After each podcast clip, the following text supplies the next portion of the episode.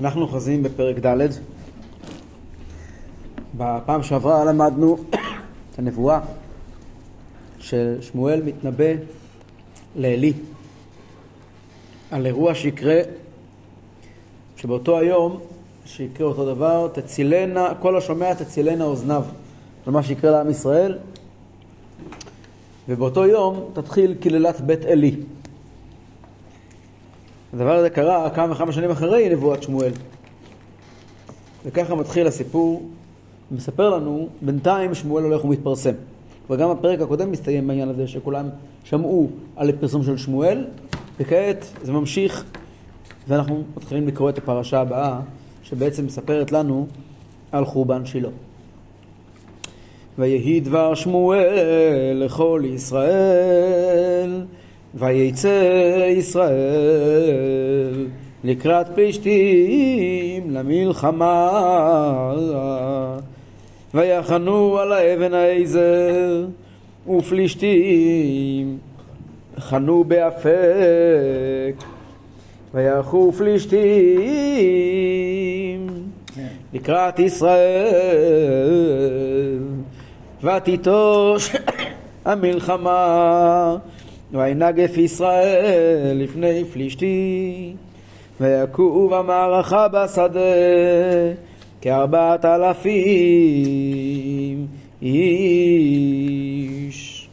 לא ברור למה, פסוק לא כותב למה, אבל התעוררה מלחמה בין ישראל לפלישתים. איפה המלחמה מתחוללת? בני ישראל נמצאים על האבן העזר, זה מקום שאנחנו לא יודעים מה הוא עדיין, לא, לא, לא כתוב איפה הוא. מה הסיבה? הוא נקרא אבן העזר, אנחנו לא יודעים איפה הוא. מה הסיבה של המלחמה? לא כתוב.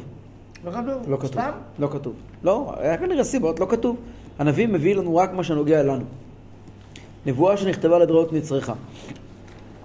אבן העזר, אבן העזר, מקום שנקרא ככה על שם העתיד, מה שיקרה שם בעתיד, וככה רד"ק מציין, שמוזכר בהמשך אבן העזר בהקשרים שונים, ופלישתים חונים באפק. איפה זה אפק? בעמק זבולון היום. איפה? בעמק זבולון היום. עמק מה? עמק זבולון אפק, לא? מה פתאום? תל אפק, מה? איפה זה? תל אפק? זה על יד קריית ביאליק, מה לא? לא, לא, לא, לא, לא, לא. לא.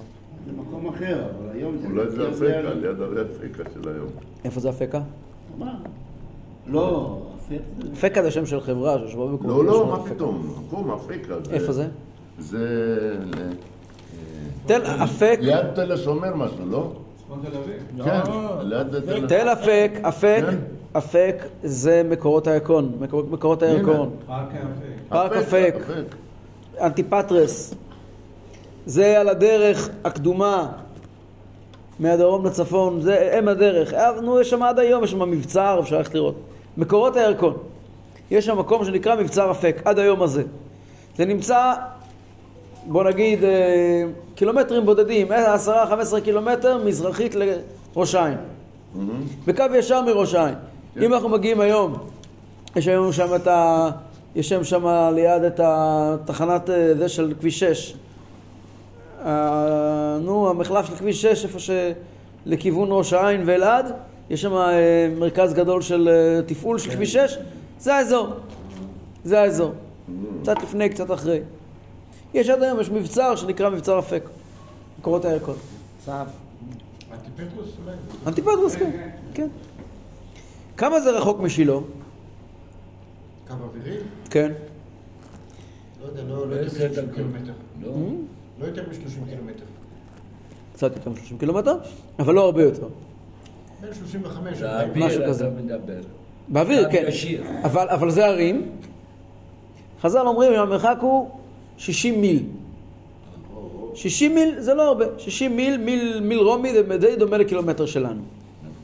אז זה 60 קילומטר. בימינו, בדקתי את זה, בימינו עם הכבישים החדשים, זה 50 קילומטר נסיעה. מה, 60 מיל של אז זה 50 קילומטר? לא. השטח ממבצר אנטיפטרס לשילה, היום, זה 50 קילומטר. אווירי זה הרבה פחות כמובן. בנסיעה על הכביש כן 60 ב- בניס- בימיהם, בימיהם זה היה 60. היום זה 50. כן? אז יש שם מלחמה. ויערכו פלישתים לקראת ישראל, הם נערכים, כן? נעמדים. וינגף ישראל לפני פלישתים. יש פה מפלה, ויקוב המערכה בשדה כארבעת אלפים איש. ארבעת אלפים נופלים מצידנו. נו, זה לא כמו בנגש בגבעה של כמה לבוש, 60, כמה אחרי שם? מה? 25 אלף. 25. 24 ו-24 אלף. ויבוא העם אל המחנה ויאמרו זקני ישראל למה נגפנו אדוני היום לפני פלישתים נקחה אלינו משילה את ארון ברית אדוני ויבוא בקרבנו ויושיענו מכף אויבינו הלוחמים חוזרים למחנה לא מבינים מה קרה? איך הייתה הנפילה הזאת? הם יודעים, אנחנו צריכים, הם מאמינים בהשגחת השם. ולא ידוע להם חטא מסוים שבגללו קרה מה שקרה. הם הבינו שככל הנראה זה לא עונש משמיים, אלא משהו קל יותר, כך כותב אברבנאל. מה זה? היעדר ההשגחה. כלומר, זה לא עונש אקטיבי, אלא היעדר ההשגחה, רחמנא ליצלן. כמו שהרמב"ם כותב בהלכות העניות, שהשם ישמור, שיש מושג שנקרא היעדר ההשגחה. שהשם ישמור ויציל. לכן, כיוון שבדרכי הטבע... עם ישראל הם אשמים עם השגחה, הם משם. נכון, נכון, נכון. כיוון שבדרכי הטבע היה ראוי שיפלו. כלומר, אנחנו רגילים לניסים. פתאום רואים שמשהו פס לא עובד, אז, אז, אז זה לא שהקדוש ברוך הוא הלך ועשה את זה, זה רק, זה, רק הראה לך איך אתה מסתדר לבד, שנקרא. אז הם רצו להחזיר את ההשגחה. איך הם החזירו את ההשגחה? אמרו, אנחנו נביא משילה את ארון ברית השם.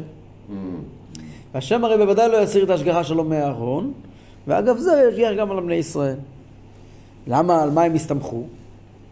אומר אברבנאל, הם זכרו שכשעם ישראל הלך במדבר, ויהי בנסוע אהרון, וכשרצו לחצות את הירדן, הירדן חצה. ממילא הם חשבו שככה הם עקדו בעצמם את השגחת השם. אבל זו הייתה טעות. למה? לפחות לפי חלק מחז"ל, היו שני ארון הברית. ארון אחד שמשה רבינו עשה בעצמו, ובו היו לוחות הברית, ויש ארון שני שנקרא ארון שעשה בצלאל. שבארון הזה היה שברי לוחות. ואת הארון שעשה משה לא היו מוצאים אף פעם למלחמה. רק את הארון השני עם השברי לוחות. אבל הוא שומר על זה. כן. מעבר הירדן בימי יהושע כן יצא. ככה כתוב ברבינו בחיי. אומר רבינו בחיי ומדרש הגודל. את כל ה- את כל הכלי המקדש הוא עשה. כן, אבל היה ארון, משה רבינו הרי עלה לשמיים, ירד עם לוחות אבן, הוא לא החזיק אותם בידיים. רבי יהודה בן לקיש אומר, שני ארונות היו. אחד שהיה יושב במחנה, ואחד שהיה יוצא עמהם במלחמה, והיו בו שברי לוחות.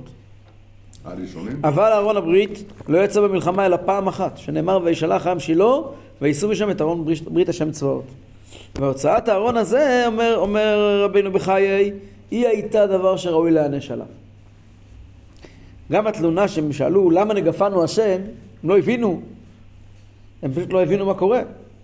כותב תנא דבי אליהו, מדרש תנא דבי אליהו אומר כך, בשביל מעשיהם הרעים של בני עלי, שהיו מקולקלים, יצאו ישראל למלחמה ונהרגו מהם ארבעת אלפים. ואמרו בני ישראל, למה נגפנו השם היום לפני פלישתים? באותה שעה אמר הקדוש ברוך הוא, כשהיו בני עלי מכניסים אותי בעזרת ישראל ובעזרת נשים, לא אמרתם, לא אמרתם להם כלום. כשיצאת- כשיצאתם במלחמה אמרתם, למה נגפנו השם היום? פסוק ד' וישלח העם שילה ויישאו משם את ארון ברית אדוני צבאות יושב הקרובים ושם שני בני עלי עם ארון ברית האלוהים חופני ופנחס באמת שולחים להביא ויחד עם אהרון מביאים את חופני ופנחס הכהנים שהם נושאים את הארון. מה ההדגשה הזאת? ארון, ברית השם, צבאות, יושב הקרובים. מודגש שזה, לא, שזה הארון העיקרי. זה הארון של משה רבינו, שעליו הקרובים נושאי כנפיים. כן, זה לא הארון הרגיל. יושב הכרובים, לא הכוונה כמובן לכרובים שעל הארון, אלא לכרובים מלאכים עליונים, אבל הכרובים שנמצאים על הארון מסמלים את הכרובים העליונים. והקדוש ברוך הוא נמצא בתחתונים כי הוא שוכן הכרובים בתחתונים והעליונים גם יחד. כי בקודש הקודשים, הכרובים למטה והכרובים למעלה היו אחד. כך כותב הרמב"ן בפרשת שבוע שלום, בפרשת תרומה, על העניין של הכרובים, אומר הרמב"ן את העניין הזה. כן, שהארון הוא מסמל את החיבור של עליונים ותחתונים גם יחד. פסוק ה' ויהי כבוא ארון ברית אדוני אל המחנה ויראו, כל ישראל תרועה גדולה ותהום הארץ. וישמעו פלישתים את כל התרועה ויאמרו מכל התרועה הגדולה הזאת במחנה העברים. וידעו כי ירון אדוני בא אל המחנה ויראו הפלישתים כי אמרו בא אלוהים אל המחנה ויאמרו אוי לנו כי לא הייתה כזאת אתמול שלשום. אוי, אוי לנו מי יצילנו? מיד האלוהים האדירים האלה אלה הם האלוהים המכים את מצרים בכל מכה במדבר.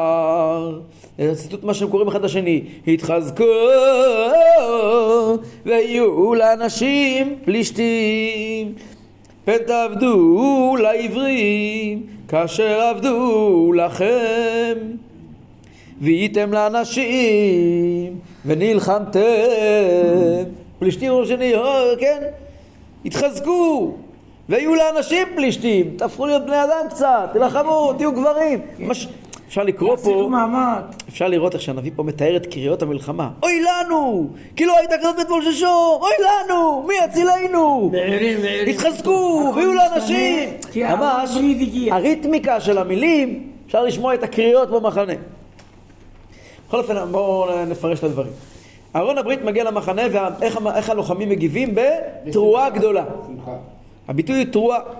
אומר על זה תונו דבי אליהו. באותה שעה הריעו כל ישראל תרועה גדולה שאין בה ממש. על אותה שעה הוא אומר, נתנה עליי בקולה על כן שנאתיה. מה הכוונה תרועה גדולה שאין בה ממש? אולי הכוונה יש אשרי העם יודעי תרועה. מה זה אשרי העם יודעי תרועה? תרועה מלשון הרעותים בשבט ברזל, תרועה מלשון שברון לב. ראש השנה אנחנו יודעי תרועה שוברים את הלב, קירו לבבכם ועל בגדיכם. ופה התרועה היא בדרך כלל עניין של תשובה. תרועה, אשרי העם יודעי תרועה, השם באור פניך יהלכון. תקיעת שופר מעוררת תשובה.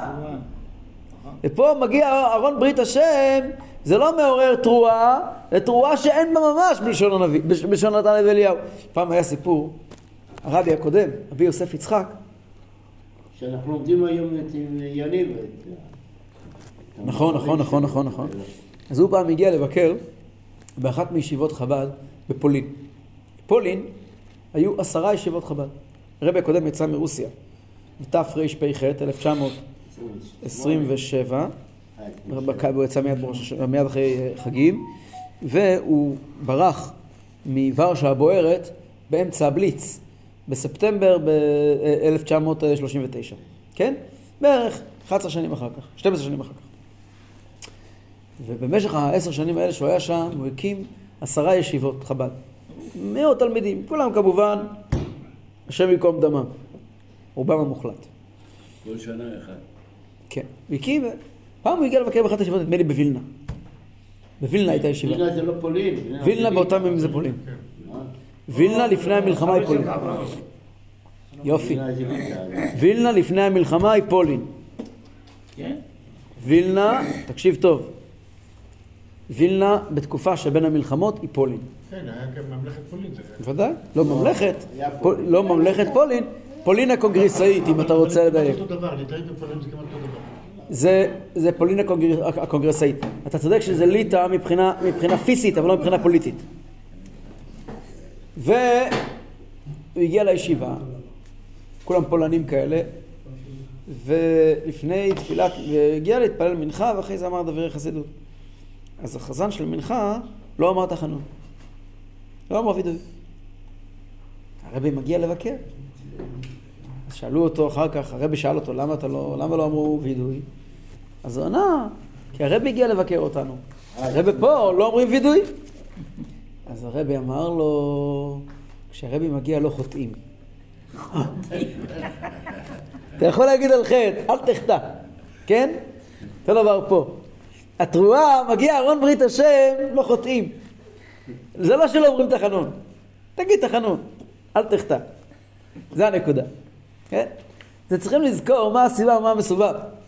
לא להגיד תחנון זה עניין אחד. חסידים, חסידי חב"ד, אף פעם לא נהנו מלא להגיד תחנון. תגיד תחנון, אל תחטא, זה יותר חשוב. כן, אז גם פה, מגיע אהרון ברית השם, שמחה גדולה, מה השמחה? תחזור בתשובה, אהרון מגיע לפה. כן, זה בעצם הייתה הטענה כלפיהם. ההתרגשות שהיה לעם ישראל, אה, מה הבעיה פה? אז, אז אברבנאל כותב ככה במילים חריפות, וזה כל כך נוגע. שוב, כשלומדים להבין נכון, רואים עד כמה הוא נוגע. אומר אברבנאל, הבעיה הייתה, הם לא צעקו אל השם ולא קראו אליו כי לא שבו אליו, חשבו שיהיה אהרון תחבולה לנצח המלחמה. הרבה פעמים אנשים חושבים, זה דבר שהוא מאז ועד היום, שכל מיני פעולות של קדושה הם הפתרון. ולא יודעים שהם רק טריגר. כן? למשל, אדם אומר, יש לי פה מזוזה. מזוזה היא סגולה, באמת, כתוב על מזוזה שהיא סגולה, זה נכון. זה נכון. במזוזה כתוב שהיא שומר דלתות ישראל, נכון? כתוב. כתוב. כתוב בזוהר הקדוש, כתוב בגמרא, שהמזוזה היא שמירה. אבל הרמב"ם אומר, בסוף הלכות ציצית, שהמזוזה היא תזכורת שיש הקדוש ברוך הוא בעולם. כן? הרמב"ם כותב שהמזוזה והתפילין והציצית הם המלאכים השומרים אותנו מן החטא. זה תזכורת. שכל אדם, כל, כל זמן שאדם נכנס ויוצא בביתו, הוא פוגע בייחוד השם. הוא פוגע, הוא רואה את ייחוד השם. הוא נזכר השם אחד. אבל השם אז- בכל מקום יש. לא, אבל הוא צריך להיזכר בזה כל הזמן. זה שהקדוש ברוך הוא נמצא בכל מקום זה מצד הקדוש ברוך הוא. מצידנו, צריך לזכור את זה שכל הזמן. כיוון שאנחנו צריכים להיות ושיביתי השם נגדי תמיד, תמיד לזכור את הקדוש ברוך הוא, להפנים, וחוץ להפנים. מלך לרוב האנשים זה קשה, לפחות לי, אז לכן יש לנו תזכורות. מה התזכורת? מזוזה בבגדו, מזוזה בפתחו, תפילין בראשו וציצית בבגדו. זאת אומרת, הציצית היא מזכירה לנו, השם עליהם יחיו. לכן, למה החיילים ביקשו עכשיו, לפני שנכנסים לקרב, כולם רוצים ציציות? למה רוצים ציציות? כתוב ברמב"ם, הלכות מלחמה, שהחייל חייב לדעת שעל ייחוד השם עושה מלחמה. לחשוב רק על הקדוש ברוך הוא. שעל ייחוד השם עושה מלחמה. לכן החיילים ביקשו ציציות, ככה יהיה להם יותר קל לזכור שעל ייחוד השם עושה מלחמה. כמובן שאם חושבים שעל השם עושה מלחמה זה גם מגן. הרמב"ם כותב שמי שחושב שעל השם עושה מלחמה, לא יראה לו שום נזק במלחמה. כך כותב הרמב"ם בהלכות מלחמה. אבל צריכים לזכור מה העיקר ומה טפל. ברור שמזוזה היא שמירה והצלה, זה כתוב בחז"ל. אבל, אבל העניין העיקרי, יש פה מזוזה, תתנהג אחרת. יש כספת תורה, תתנהג אחרת. יש פה ציצית, תתנהג אחרת, כן? וזה זה... גם מספיק רק בכניסה או שבכל בכל חדר וחדר חייבים, על פי תורה, מה השאלה? אבל העיקר זה, כניסה ב... לא. לא, העיקר זה בכל דלת ודלת. גם אפילו ביציאה למרפסת יש כאלה ששמים מזוזה. לא, יש כאלה, ככה ההלכה דורשת. הדרישה של ההלכה שבכל חדר וחדר יהיה מזוזה. אז המזוזה היא מזכירה, אז אותו דבר פה. מגיע אהרון ברית השם, יכול היה לעזור להם. איך הוא היה עוזר להם? אהרון ברית השם הגיע, צריכים להתנהג אחרת, צריכים לחזור בתשובה. אבל פה לא, הגיע, אה, הקדוש ברוך הוא איתנו, הכל בסדר. זה פס לא מתאים, זה, זה פס מקולקל, כן. הרעש הזה שהם התרגשו ככה מה- מאהרון ברית השם, זה גרם ל- ל"ותהום הארץ" כמו שראינו, אז זה גרם לפלישתים להסתכל, מה קורה פה? וגרם להם חרדה.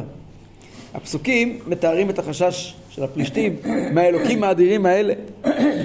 הם מסתבר שהאכיל האחד יושבי פלשת מלפני מאות שנים עוד לא נרגע. מרוב החרדה שלהם הם אומרים כי לא הייתה כזאת אתמול שלשום. מה זאת אומרת? שגם אתמול ושלשום הייתה מלחמה. כך אומרים המפורש שמפה אתה לומד, יש הרבה מלחמות שלא נכנסו בנביא. הנביא לא הכל מספר. הנביא מספר רק חלק מהסיפורים. רק מה שנוגע אלינו הוא מספר. היו עוד מלחמות, רק שהן לא מתוארות בנביא. ולכן אומרים פלישתים, זה לא היה כזאת אתמול שלשום מלחמות קודמות. ו- ולמרות שזאת לא הייתה המלחמה הראשונה, מעולם ארון הברית לא יצא לשטח, כתוב בירושלמי. אחד הפירושים, אומר רבי יוסף קמחי, יש רד"ק, רד"ק מביא את אבא שלו לפעמים, הוא כותב שאדוני אבי, רבי יוסף קמחי, כל מיני פירושים שלו. אז פה הוא אומר, מה הפירוש? אלו הם המכים, אלו הם האלוקים המכים את מצרים בכל מכה במדבר. איך המילה במדבר נכנסת לפה? אלו הם האלוקים המכים את מצרים בכל מכה. מה זה במדבר? המכות למצרים לא היו במדבר, היו במצרים. נכון. אומר רבי יוסף קמחי, בדיבור. במדבר פירושו על פי ציווי. כלומר, הוא היכה את המצרים. הוא אמר שהכל נהיה בדברו.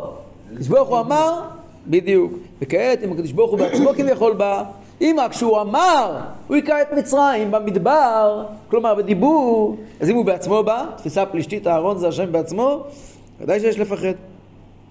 אבל יש אה, תוספת בסייטה שאומרת שהפסוקים פה זה כל מיני קבוצות בתוך פלישתים. יש כל מיני סוגים של ערבים גם כן. כן.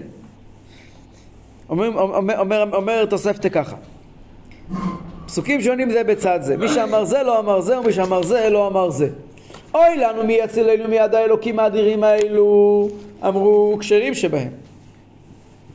רשעים שבהם אמרו, אלו הם האלוקים המכים את מצרים במדבר, עשר מכות היו לו ושלמו מכותיו במדבר ואין לו עוד. גיבורים שבהם אמרו, התחזקו והיו לאנשים פלישתים. אוקיי, והפלישתים רואים את זה, הם חוזרים למלחמה ביתר שאת. ולחמו פלישתים, וינהג אף ישראל, וינוסו איש לאוהליו, ותהי המכה גדולה מאוד, ויפול מישראל שלושים אלף רגלים. ממשיך.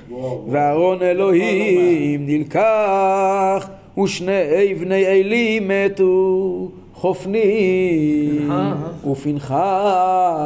זאת הייתה מכה גדולה מאוד. 430 אלף. אהרון הגיע. נכון? הייתה מכה גדולה מאוד. שני פסוקים כל כך קצרים. שמתארים חורבן גדול. זה חורבן גדול מבחינה היסטורית. 30 אלף כאילו? לא, לא, לא, לא, לא, נפלו 30 אלף. 30 אלף. זה השלושים אלף שנפלו, וחופני ופנחס, וארון האלוקים נלקח. זה מה ששמואל התנבא, אנוכי עושה דבר בישראל, אשר כל שומעות הצילנה שתי אוזניו. עכשיו בוא נעצור רגע. שני הפסוקים האלה, לפעמים אתה רואה הנביא, ב- ב- ב- ב- כשהוא רוצה לתאר משהו, הוא נותן לנו שלושה פרקים לתאר אותו, כן? וכשהוא רוצה להגיד, זהו, ובוא לא נדבר על זה, אז הוא מקצר את זה מאוד, אבל ברור ששני הפסוקים האלה זה חתיכת דרמה. אברבנאל מסכם מה הסיבות שנלקחו, נשבע, נשבע אהרון האלוקים. זה בעצם סוג של חורבן הבית, כן?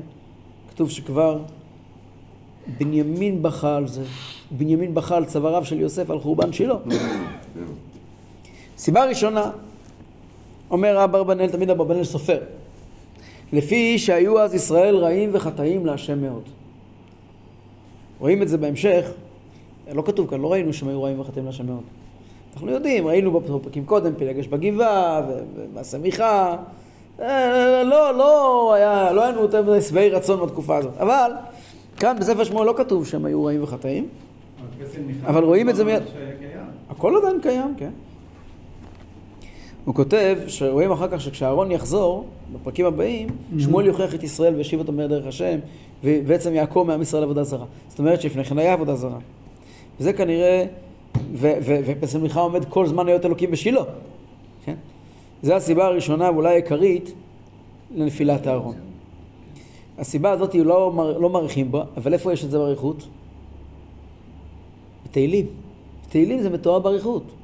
במזמור ע"ח בתהילים מתואר הסיפור הזה. שם כתוב ככה: וינסו ויאמרו את אלוהים עליון ועדותיו לא שמרו ויסוגו ויבגדו כאבותם נהפכו כקשת רמייה. מה זה קשת רמייה? קשת. לא? קשת, קשת, חץ וקשת. קשת, אתה פעם ירית בקשת. קשת יכולה לעשות היפוך קנים. אני יכול לירות בקשת ולשחרר כמה את שאתה החץ מושך, קדימה רחוק. אבל יכול להיות, לפעמים יש קשת, שאני משחרר זעף אחורה במקום, זה קשת רמייה. פוגע ביורה. הם נהפכו כקשת רמייה, במקום לעבוד עבור הקדוש ברוך הוא, עבדו נגדו. ויכעסו בבמותם ובפסיליהם יכניעוהו שמע אלוהים ויתעבר וימאס מאוד בישראל ויטוש משכן שילה אוהל שיכן באדם וייתן לשבי עוזו מה זה וייתן לשבי עוזו? שם יש חדר עם מים. ליד המחשב, מצד ימין, יש חדר עם מים. וייתן לשבי עוזו, מה זה עוזו? כוחו. מה זה כוחו? על מה מדובר פה? השם עוז לעמו ייתן. מה זה עוז? אין עוז אלא תורה. תורה. שני לוחות הברית. וייתן לשבי עוזו ותפארתו ביד צר. ויסגר לחרב עמו ובנחלתו יתעבר. מה זה יתעבר? כעס, כן? והשם יתעבר בי. כעס. בחורה ואכלה אש התעבר או התעבר? התעבר. בחוריו אכלה אש ובתולותיו לא הוללו. כהניו בחרב נפלו ואלמנותיו לא תבכנה. תבכנה. זה פסוק בתהילים, כולנו מכירים את זה. זה מדבר על האירוע הזה. אה, אתה מדבר על האירוע הזה? ודאי, נו. ויטוש משכן שילה. הרבה היה מלחמות. לא, לא, לא, זה על האירוע הזה. ויתן לשבי עוזו. זאת אומרת, המשורר, נדמה לי זה אסף, זה כמו שהיום אנחנו בערבים. זאת אומרת, המשורר אולי זה אסף, אני לא זוכר בדיוק מי, אני חושב שזה אסף. מתאר משהו שקרה בסמיכות זמן אליו. אחר כך הוא מתאר שויבחר בדוד עבדו ויקח מכללות צאן, אבל הוא מדבר על האירוע הזה כעל אירוע סופר דרמטי. אנחנו כל כך, אה, צרות אחרונות השכיחו צרות ראשונות, אז פחות אה, לא מדברים על אה, חורבן שילה. אבל אפשר בהחלט לראות ב... ב, ב רגע, והמלחמה בסוף עם שאול שנפל בו, זה לא היה שם... זה עוד סיפור, לא דווקא, דווקא שמה לא, שמה לא, רק שאול נפל. אה, היה עצוב שאול מאוד. שאול בניו, לא, עם ישראל... אז הסיבה השנייה, זו הסיבה הראשונה, החטאים של כלל ישראל. הסיבה השנייה, החטאים של בני עלי, כמו שדיברנו מקודם. השחיתות הדתית, ביזיון הקודשים, וזה רמוז במה שכתוב, ושם שני בני עלי עם אהרון ברית האלוקים, חופני ופנחס. הסיבה השלישית, עצם הוצאת אהרון למלחמה, גם על זה דיברנו. ודבר כזה לא עושים בלי נביא. יש כבר שמואל הנביא, הוא כבר מפורסם כנביא להשם. אומר אברבנאל, למה זקן? היה צעיר מאוד. 98. לא, אלי, אלי, אלי. שמואל הנביא היה כבר מפורסם כנביא להשם. כבר ראינו, כולם יודעים על נביא. אם מילא לא עושים פעולה אחרת בלי לשאול נביא. לא- לא. גם יכלו לשאול את עלי באורים ותומים. אבל הם עשו את זה בעצמם, וזה היה חטא גדול. סיבה רביעית, שאהרון הגיע, ובמקום לחזור בתשובה, סתם הריעו. סיבה אחרונה, אומר אברבנאל, שרצה הקדוש ברוך הוא להראות העמים והשרים את קדושת אהרון. אהרון הולך לפלישתים לעשות שם וואחד, בלאגן. הוא הולך לעשות להם הרבה מאוד בלאגן לפלישתים, והקדוש ברוך הוא רצה שיתגדל שמו גם בין הגויים. פסוק י"ב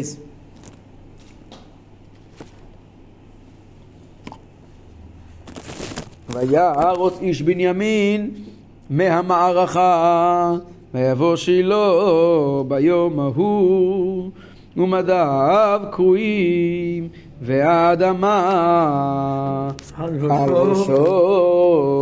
זה שאול. ברור. איך ברור? של בנימין, נו. כן, אחד הלוחמים רץ לשילה כדי לבשר מה שקרה. הפסוקים אומרים שהיה איש בנימין, זאת אומרת מישהו מאוד מפורסם מבנימין. מי זה היה? מיד, מיד אומר, מאוד נכון, אומר אה, טיסר, מי זה היה? מי זה יכול להיות? שאול. שאול. אומר המדרש, ויערוץ איש בנימין מהמערכה ויבוא שילה ביום ההוא מדיו קרועים ואדמה על ראשו, זה שאול. רבי לוי ורבי סימון ורבנן. רבי לוי אמר, שישים מיל הלך שאול באותו היום. במערכה היה, איפה הייתה המערכה? באנטיפטרס, כן, באפק, כמה הלך? 60 מיל? כן, ושמע שנשבו הלוחות, הלך וחטפן מיד גוליית ובא. 50 קילומטר. כן. ורבי סימון אמר, 120 מיל הלך שאול באותו היום. למה? בשילה היה, ושמע שנשבו הלוחות, הלך וחטפה מיד גוליית ובא. אז פעמיים שישים. ורבנן אמרין, 180 מיל הלך שאול באותו היום. במערכה היה, הוא ברח לשילה, ושמע שנשבו הלוחות, והלך וחטפן מיד גוליית, ובא. כן? רבי לוי אומר שהוא היה במלחמה. הלוחם הפלישתי שלקח את הלוחות היה גוליית, שאנחנו עוד נדבר עליו, כן? גוליית. והוא כנראה הוציא את הלוחות מתוך הארון. ושאול חטף לו אותם מהידיים, והחזיר אותם לארון ברית השם. אז הארון נחטף, לא הלוחות. רבי סימון אומר יותר, יותר גדול, הוא היה, כן, יש פה שלוש דרגות, כמה גיבור הוא היה. פסוק י"ג. ויבוא, והנה אלי, יושב על הכיסא, יד דרך מצפה, כי היה ליבו חרד על ארון האלוהים, והאיש בא להגיד בעיר, ותזעק כל העיר, וישמע אלי את כל הצעקה, ויאמר מה כל ההמון הזה, והאיש מיהר, ויבוא ויגד לאלי, ואלי בן תשעים ושמונה שנה, ועיניו קמה, ולא יכול לראות. ויאמר האיש אל אלי,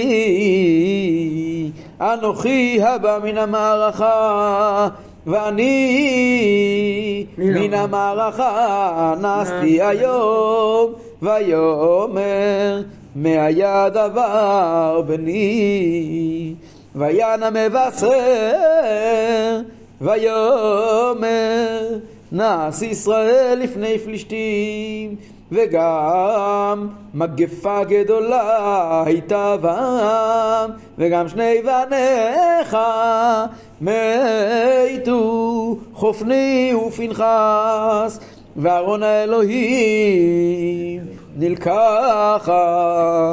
אלי הרגיש שמשהו לא טוב קורה. ליבו חרד על ארון האלוקים, לא על הבנים שלו. לא נשאר, כן. הוא יודע שהם בסכנה. הוא הרי שמע מאיש האלוקים ששניהם ימותו ביום אחד. אבל כל כולו חושב רק על ארון האלוקים. ככה מדגיש אה, הרלב"ג. הוא יושב על הכיסא יח. שימו לב, כתוב יח קוראים יד. מה זה יח? יח פירושו שהלב שלו מכה אותו. כן? ככה כותב הרד"ק. אבל כתוב יד, אומרים יד, הכוונה מקום. בשם מקום שאפשר לראות, מי שמגיע, מי ש... שהוא יכול לשמוע את החדשות. זה כמו אנדרטה, יד. איש בנימין נכנס לשילה מכיוון אחר, ככה אלי לא רואה אותו. אבל אלי שומע טוב את הצעקות. הוא שואל, מה קורה? עד שהביאו לפניו את האיש. מהבשורה של איש בנימין הזה שמבשר אפשר לראות שגם הוא יודע מה באמת מעניין את אלי. שימו לב, הוא לוקח מן הקל אל הכבד. נס ישראל לפני פלישתים, זה דבר אחד. לא רק נס ישראל, לא רק היה לנו מפלה, אלא וגם מגפה גדולה הייתה לעם. כלומר, היה פה ניג, ניג, ניג, ניגפו בפני פלישתים, כן? נפלו במלחמה. יותר מזה, וגם שני בניך מתו. חופני ופנחס. הכי גרוע, והכי גרוע, וארון האלוקים נלקחה. וזה, אין גרוע מזה. ויהי כאזכירו את ארון האלוהים, ויפול מעל הכיסא אחורנית בעד יד השער, ותישבר מפרקתו וימות, כי זקן האיש וכבד, והוא שפט את ישראל ארבעים שנה. הכל לא יכול היה לסבול. אבל כשהוא שמע שארון ברית האלוקים נפל בשבי, זה היה למעלה מכוחותיו. האיש הזה שישב על הכיסא ושמע ברוגע על נפילת ישראל, כל כך הזדעזע מנפילת הארון, עד שהוא קרס ושבר את המפרקת שלו. לא לא. אה? כן, הזכרנו את זה. אה, אה, מצודס כותב מה זה וכבד, הוא היה, הוא היה שמן מאוד, ולכן הוא לא יכול היה ליפול, לכוון את הנפילה שלו, שזה לא יהיה על המפרקת. הוא נפל על המפרקת ושבר אותה.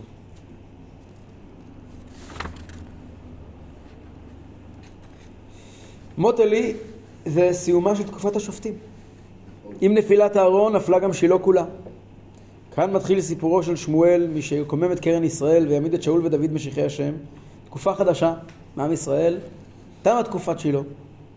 כעת מתחיל תהליך שבסופו בניין ירושלים, כמו שהקינה והשיר של משורר תהילים שראינו מקודם, ויטוש משכן שילה, מה הוא קורא כאן? ויהי קץ כי ישן אדוני כגיבור מתרונן מיין, ויח צרה וחור חרפת עולם נתן למו, וימאס באוהל יוסף, ובשבט אפרים לא בחר, מה זה אוהל יוסף? שילה. ויבחר את שבט יהודה את הר ציון אשר אהב, ויבן כמו רמים מקדשו, כארץ יסדה לעולם. בעצם פה זה חורבן, אבל כאן מתחיל בעצם מתחילת הקימה של בני ישראל. כעת הסיפור, השבר הגדול הזה מבטא בסוף באמצעות סיפור קטן משפחתי, בתוך משפחת אלי, שקורה באותו שעה. פסוק י"ט. וחלתו אשת פנחס הרעללת ותשמע את השמועה אלי לקח ארון האלוהים ומת חמיה ואישה ותכרע ותלד כי נהפכו עליה ציריה. וכת מותה ותדברנה ניצבות עליה. אל תראי כי בן ילדת ולא ענתה ולא שתה ליבה. ותקרא לנער אי כבוד לאמור גלה כבוד מישראל. גלי לקח ארון האלוהים ואל חמיה ואישה. ותאמר גלה כבוד מישראל. כי נלקח. ארון האלוהים. אותו זמן פנחס הבן של אשתו היא הייתה בהיריון. וכששומעת על הדבר הזה שימו לב לסדר הדברים ארון האלוקים נלקח והמוות של חמיה ובעלה מות עלי זה גם חתיכת דרמה, כן? זה לא... היא נחרדה וכל סדר הלידה הסתבך. אנשים מנסות uh, לנחם אותה. אומרים לה, אל תראי כי בן ילדת, אבל היא לא מוכנה לשמוע את זה, כיוון שהאסון הוא כל כך גדול, כדי להדגיש את גודל האסון, אומרת הלוהדת הגוססת. למילדות, תקראו לילד הזה אי כבוד. אין כבוד. לא על מות עלי ולא על מות בעלה פנחס, אלא על גלה כבוד מישראל, כי נלקח ארון האלוקים. דבר מעניין, יש כתוב, הרמב"ן כותב במועד קוטן, הרמב"ן כותב בפירושו למועד קטן, שהמנהג היה בימי הגאונים, שכשהיה נפטר, נשיא בישראל נפטר איזה צדיק גדול, באותו שבת היו קוראים הפטרה את הפרשה הזאת. זהו, מסיימים בטוב, דברים פחות נעימים, מסיימים בטוב, בעזרת השם נמשיך עוד רגע עם לימוד נוסף.